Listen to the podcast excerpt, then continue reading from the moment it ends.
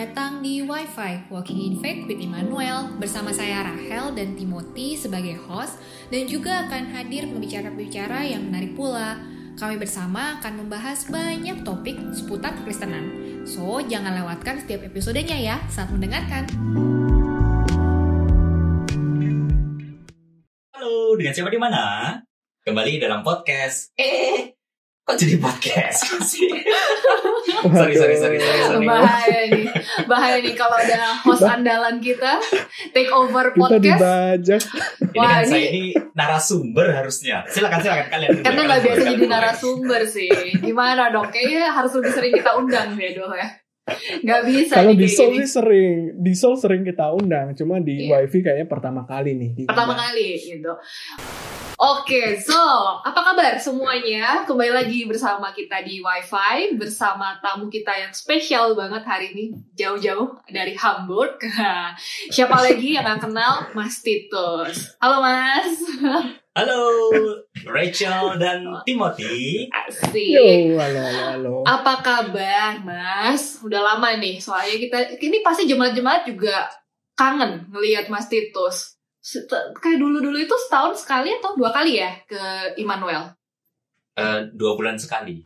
Oh, Dua bahkan dua bulan bulan sekali. sekali. Ini udah kacau nih otak gua. Mohon maaf Nggak apa-apa nih. kita semua, kita semua bisa mengerti. Mohon maaf nih, sotoy banget setahun cuma dua kali. Siapa setahun dua kali dua, dua bulan sekali maksudnya. Dua bulan sekali. Iya Nah benar. kan sekarang udah jarang banget karena emang nggak bisa kalau lagi lockdown. Nah, pasti kan semua pada kangen kita hadirkan nih. Eh, Jal, Mas tapi Titus. justru malah gara-gara gara-gara kita lockdown, kita kan bisanya Mm-hmm. online. Nah, justru karena kita cuma bisa online via Zoom, kita Hmm. bisa ngajakin Mas Titus nih untuk Benar ngobrol gitu. Kalau enggak eh, pasti susah ya suruh ke Berlin pasti susah. Benar, Soalnya udah nggak ada bankat gitu. 100. Nah itu tuh. Jadi susah. Jangan Dia ke aku Berlin. dengan banket 100 dong. Kasihan Nah, loh, dia itu. punya bankat 100 tapi waktu pandemi jadi nggak iya nggak nggak bisa kepake ya. Kepake cuma Iya. sekali apa dua kali doang gitu ke Berlin kayaknya. Enggak lah. Eh, tiga Aduh. kali, tiga kali. Tiga kali, boleh lah, boleh lah. so, Iya nih, kalau kita kita mau ngobrolin Hmm? apa nih hari ini, Cal? Mau ngobrolin apa hari ini? Hari ini kita mau lebih tanya-tanya kepoin kehidupan Mas Titus sih sebenarnya. Waduh. Gitu Selama satu tahun terakhir kita udah lama nggak ngobrol-ngobrol sama Mas Titus. Pengen tahu sih kayak apa kabarnya gitu. Kalau jawab baik doang gitu kurang ya? Nggak diundang lagi Mas abis itu. abis itu Nggak, diundang lagi Kan kayak, saat kayak nggak asik nih. Ya kita kan udah apalagi jemaat di Manuel Berlin juga terakhir eh, sama Mas itu itu pun juga di pelayanan yang kayaknya yang kita masih online-online itu yang pertengahan tahun lalu nah. Itu pun juga Hmm. cuma satu arah gitu dan itu pun eh, lebih ke eh, pelayanan khotbah gitu jadi nggak tahu Yes. mengenal Mas Titusnya apa yang menjadi eh, Hmm. pergumulan Mas Titus mungkin selama pandemi apa yang menjadi eh, apa yang bisa sama-sama kita support doakan seperti itu gitu jadi Yes. lebih ke situ Mas Titus jadi mungkin Mas Titus bisa sharingin awal-awal pandemi seperti apa kira-kira Mas Titus waktu itu Hmm. di di Hamburg Ini perasaan tadi di kontaknya temanya lockdown, tapi sekarang jadi tema personal ya. kan ini kan lockdown yang untuk personal, Mas Titus Titus. maksudnya. Oke. Eh, lockdown versi Mas Titus. Nah, Iya, Jadi dimulai dari Maret ya tahun lalu itu persis setelah saya ulang tahun. Jadi terakhir terakhir banget aku ketemu sama Timothy sebelum lockdown di Tudo waktu itu. Oh enggak, Mas Titus kita ke rumah ke rumah Tante In sama Oh, eh, Om San. mantetin betul betul. oh, Oh iya. Oke, Eh, balik lagi soal lockdown. Em, ya tentu kalau kita ngomongin lockdown udah setahun ya, nggak berasa loh. Udah setahun Hmm. kita lockdown, terus di dalam setahun ini banyak hal yang ya di dalam jargon-jargon atau slogan-slogan new normal begitu kan, yang kita banyak eh, dengar atau kita banyak eh, mau hidupi begitu kan, kita banyak hal yang harus kita adaptasi dan dan nggak terkecuali juga dengan dengan um, diriku sendiri baik secara pribadi pelayanan dan juga bahkan pekerjaan begitu. Nah ini pelayanan dan pekerjaan. Ada ada percabangan begitu kan. Um, ya pertama soal masalah personal pribadi. Ya bersyukur di dalam momen-momen lockdown selama satu tahun belakangan ini banyak melihat bagaimana pertolongan Tuhan ya. Tuhan kasih kekuatan di dalam uh, hari-hari yang harus dijalani walaupun uh, seorang diri begitu kan dalam masa-masa karantina khususnya di karantina dari mulai November terakhir yang sampai sekarang ini mungkin uh, hari ini di take kalau saudara-saudara dengar um, itu tuh kita belum dibuka masalah lockdownnya dan bahkan ada hmm. kabar untuk diperpanjang lagi sampai bulan Maret. Nah Uh, tentu kalau mikir di situ sebagai seorang yang sangat ekstrovert gitu ya kalian tahu sendiri gimana saya agaknya susah begitu kan di awal-awal mikirin harus karantina sendiri ngelihat kamar sendiri ruang tamu sendiri nonton sendiri pergi ke mana sendiri gitu kan itu rasanya waduh bagi seorang ekstrovert 90% begini oh, susah gitu ya. Aduh. Emang biasanya tuh seperti apa? Gitu biasanya memang Mas itu seperti apa gitu ke ekstrovertannya supaya para pendengar kita juga kebayang gitu perbedaannya. Ya, yang pasti saya kalau sebelum pandemi dulu kayaknya bisa dihitung jari deh. Misalnya selama seminggu itu di rumah eh, berapa jam, berapa jam gitu ya. Jadi Wah. lebih banyak waktu itu keluar. Luar ketemu, biasa. Okay. Ketemu jemaat, maksudnya keluar ketemu jemaat, besuk begitu kan kunjungan sambil sekalian hmm. makan siang, makan malam nah itu nah itu tuh yang sama paling siapa enak nih? bonusnya itu tuh ketemu ketemu jemaat kan tahu sendiri bagaimana okay. uh, tante-tante atau keluarga-keluarga di Hamburg hmm. mereka sangat-sangat uh, open dan mereka juga yeah, benar, benar. jago uh, mantap lah itu masaknya nggak diragukan belajar, lagi lah belajar belajar masak gitu nah dulu dulu seperti itu atau kalau enggak nanti paling jalan sama anak-anak sama pemuda-pemuda hmm. di Hamburg kita ngapain bareng gitu ya bowling lah atau sekedar jalan muterin Alster lah atau apa begitu atau sejak uh-huh. misalnya ya ketika summer kemarin kan sempat dibuka nih locker room kan bisa sampai 10 uh-huh. orang di rumah atau sampai 25 orang di rumah dan bersyukurnya juga di summer kemarin Juli 2020 saya dapat rumah baru yang belum ada tangganya. Gitu kan? Jadi maksudnya apa nih? Apa nih? Bisa dijelaskan nggak maksudnya? Instagram ya. Nah. soalnya rumah di sini tuh kan semuanya ya, ada tangganya. Ah gundul gundul iya. jangan polos gitu dong. Maksudnya apa nih? Nggak, ya, gitu. kan soalnya kalau semua gunung ada tangganya. menyusul. Hmm, Maksudnya rumah yeah. tangga gitu. Okay. Oh. Aduh gundul. Seperti itu. Oke. Okay. Daripada banyak ngomong di situ, aku lanjutin aja ya. Oh. um, boleh, boleh, boleh. Iya. Uh, sejak sejak sejak summer itu kan, sejak rumah baru itu kayaknya yeah, ya. ketika yeah. punya rumah baru ini gitu kan, uh, bisa dihitung jari juga seminggu mhm. anak-anak mm -hmm. gak ada yang datang itu berapa hari gitu.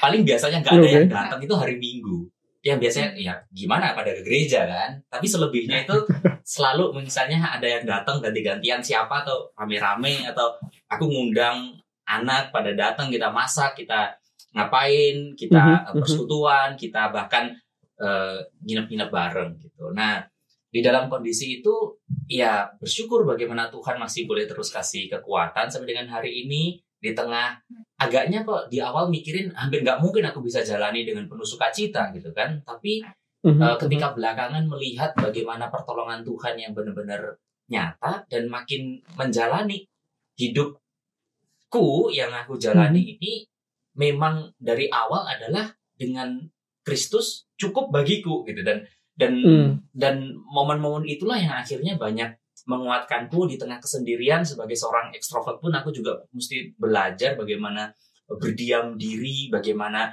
menahan diri dan dan di tengah kondisi ini banyak banyak diajar ke arah hal tersebut begitu.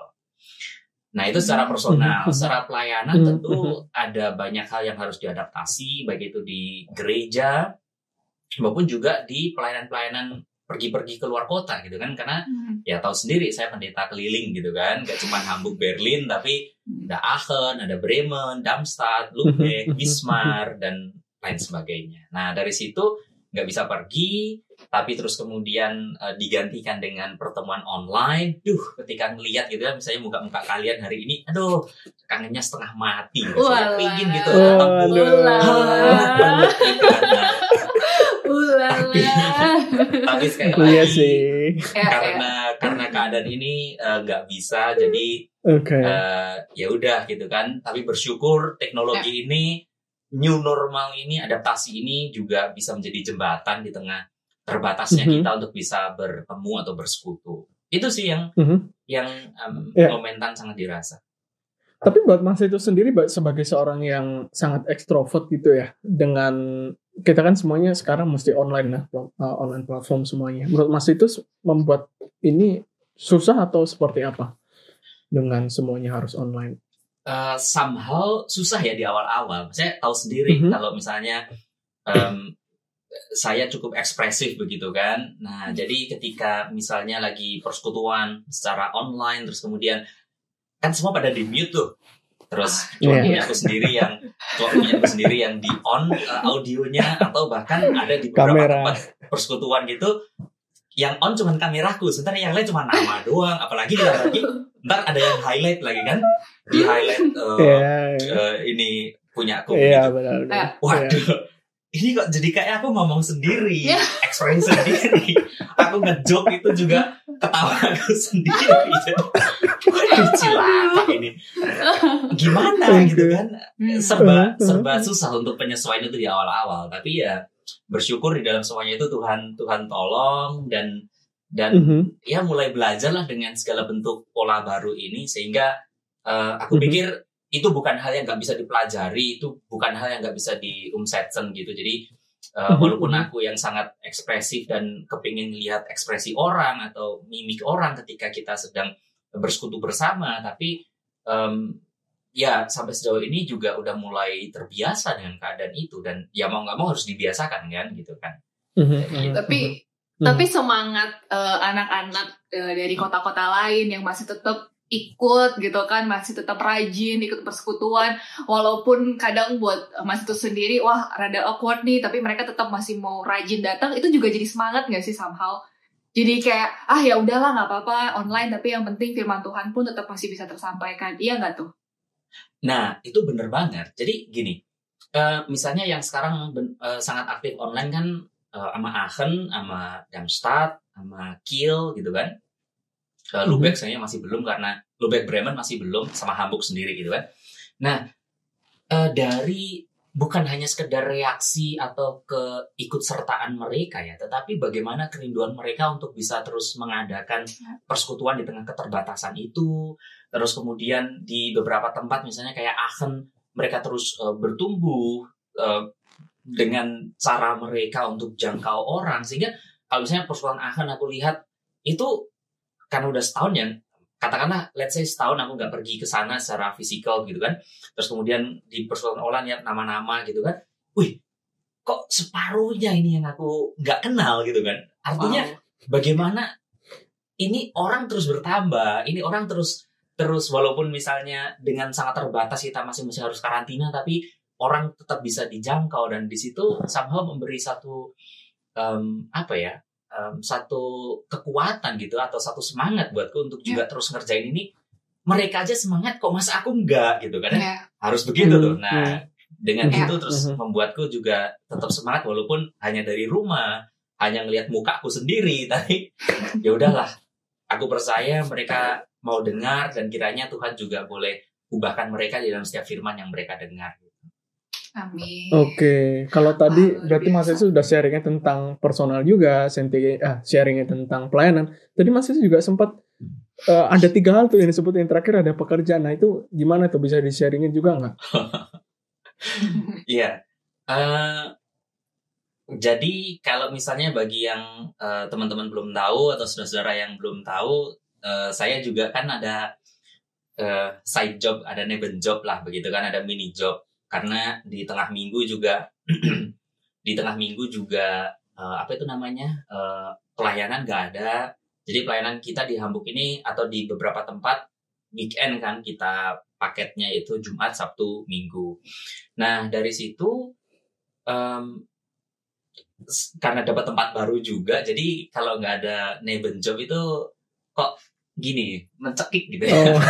jadi eh, biar lebih bisa sedikit bernapas lega gitu kan. Nah, Iya. Terus dari situ saya neighbor job itu jadi kurir esen Liverando. Oh. Eh, boleh sebut merek nggak sih? Boleh, siapa tahu tadi kita di sponsor. Tuh jadi- bayar kita ya. jadi di, di Liverando begitu kan. Eh, Oke. Seminggu itu ada tiga hari gitu aku ambil. Hmm. Em, Ya dari situ melihat bagaimana eh, ke kejenuhan atau keboringan dari nggak bisa ketemu secara fisikal di dalam setiap persekutuan atau apa.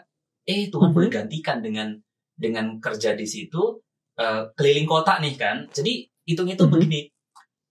Aku sport tapi dibayar. Oh, enak kan? Waduh. Ya kan? Goes keliling kota menikmati keindahan Benar, benar, benar. Stadt der Welt yaitu Hamburg gitu kan. Wah, wah, wah, wah, wah. menikmati menikmati keindahan kota Hamburg.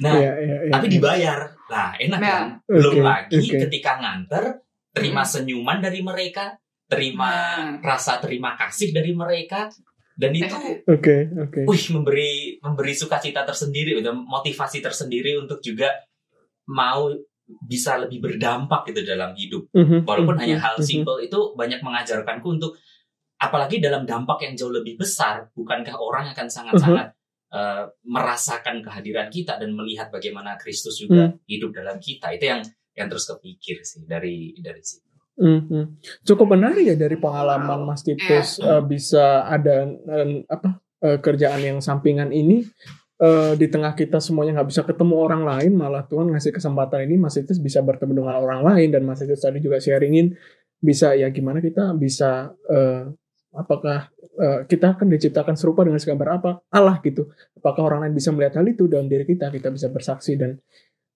kesempatan yang menarik ya maksudnya buat aku pribadi juga nggak kepikiran gitu kalaupun kerja ya sekarang kerja semuanya online Kerja kerja persekutuan aja. semuanya online gitu Ya. kerja kerja aja gitu Mm.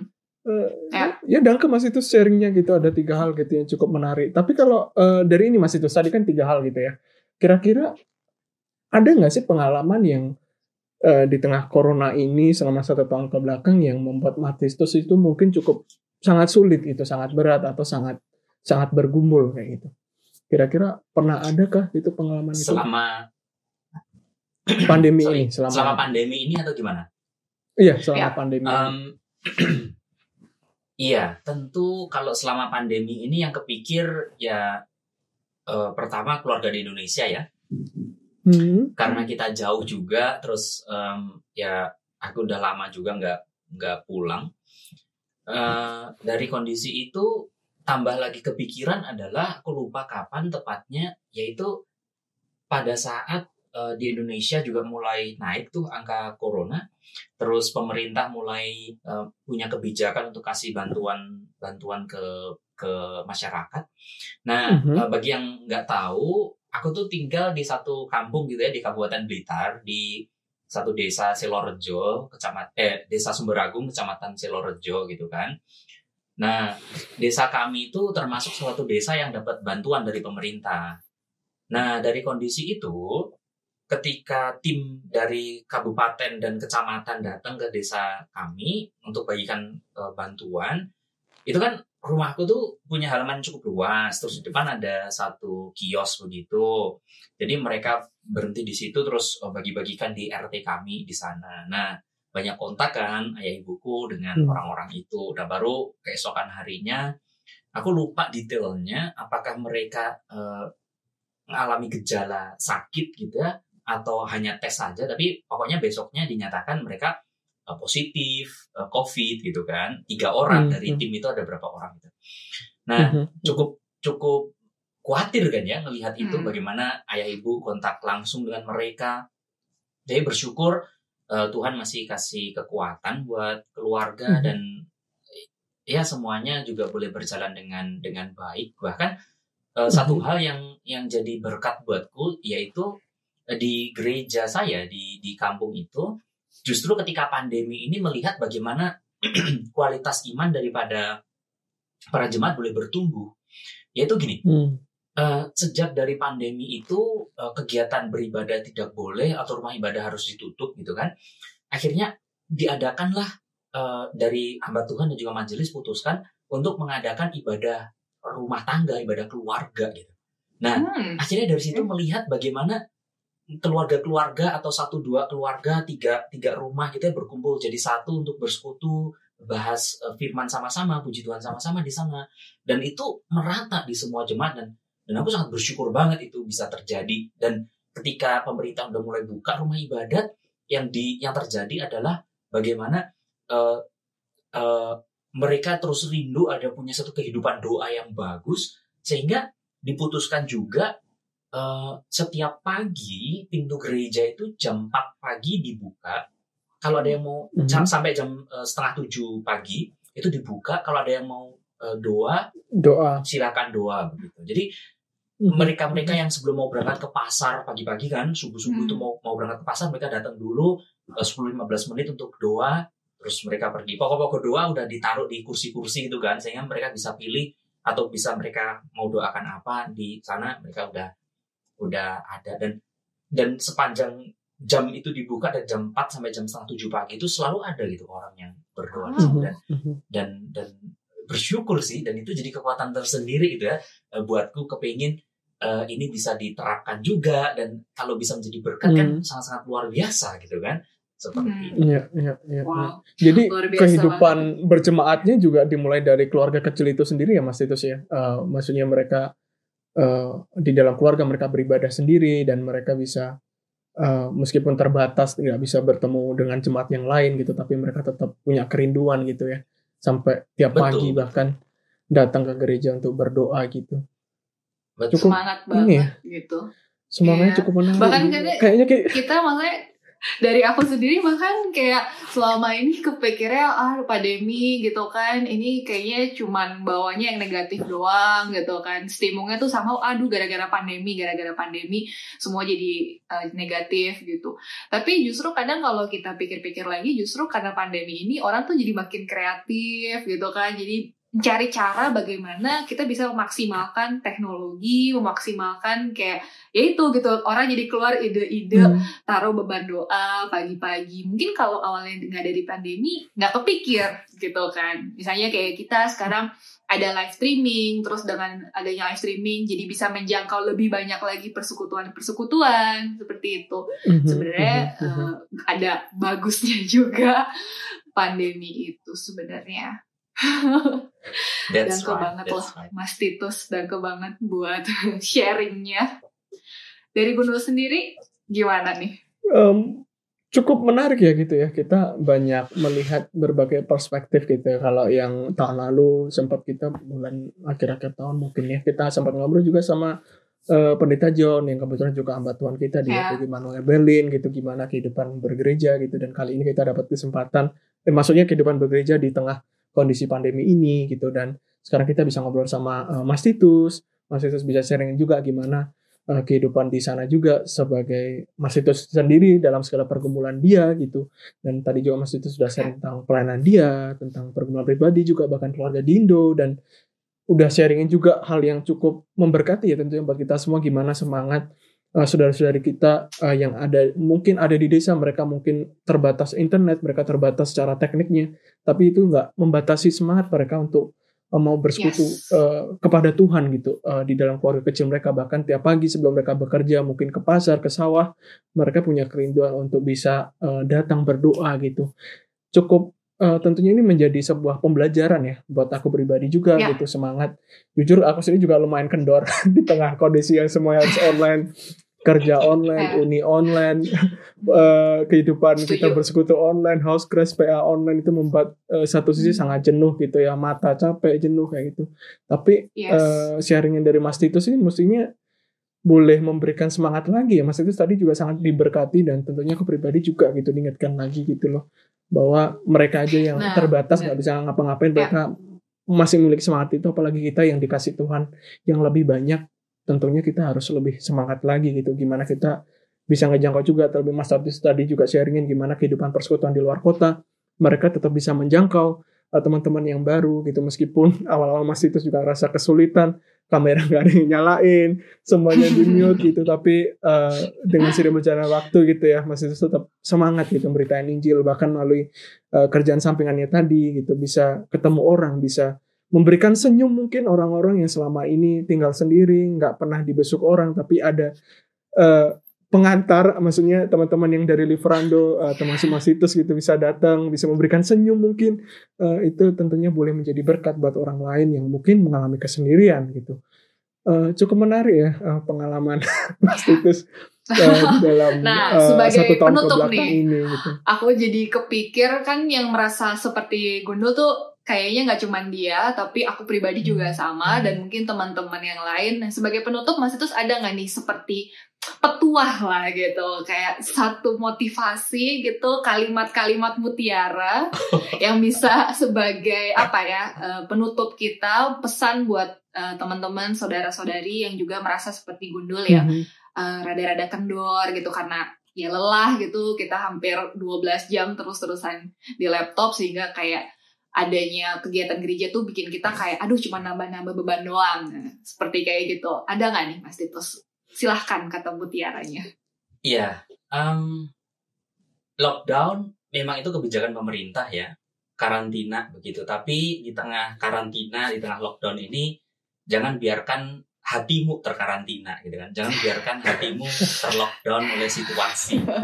Jadi tubuh kita boleh terbatas dengan segala akses pertemuan sosial, tetapi jangan biarkan hati kita jadi akhirnya ikut terbatas. Kenapa? Karena kita punya Allah yang tidak terbatas, kita punya Allah yang sangat mengasihi kita, yang bisa berkarya di dalam setiap kehidupan kita, bahkan bisa mengajar kita melalui kondisi karantina atau kondisi lockdown ini. Jadi miliki hati yang teachable, jangan justru jauhkan hati atau mengkarantina diri dari relasi dengan Tuhan.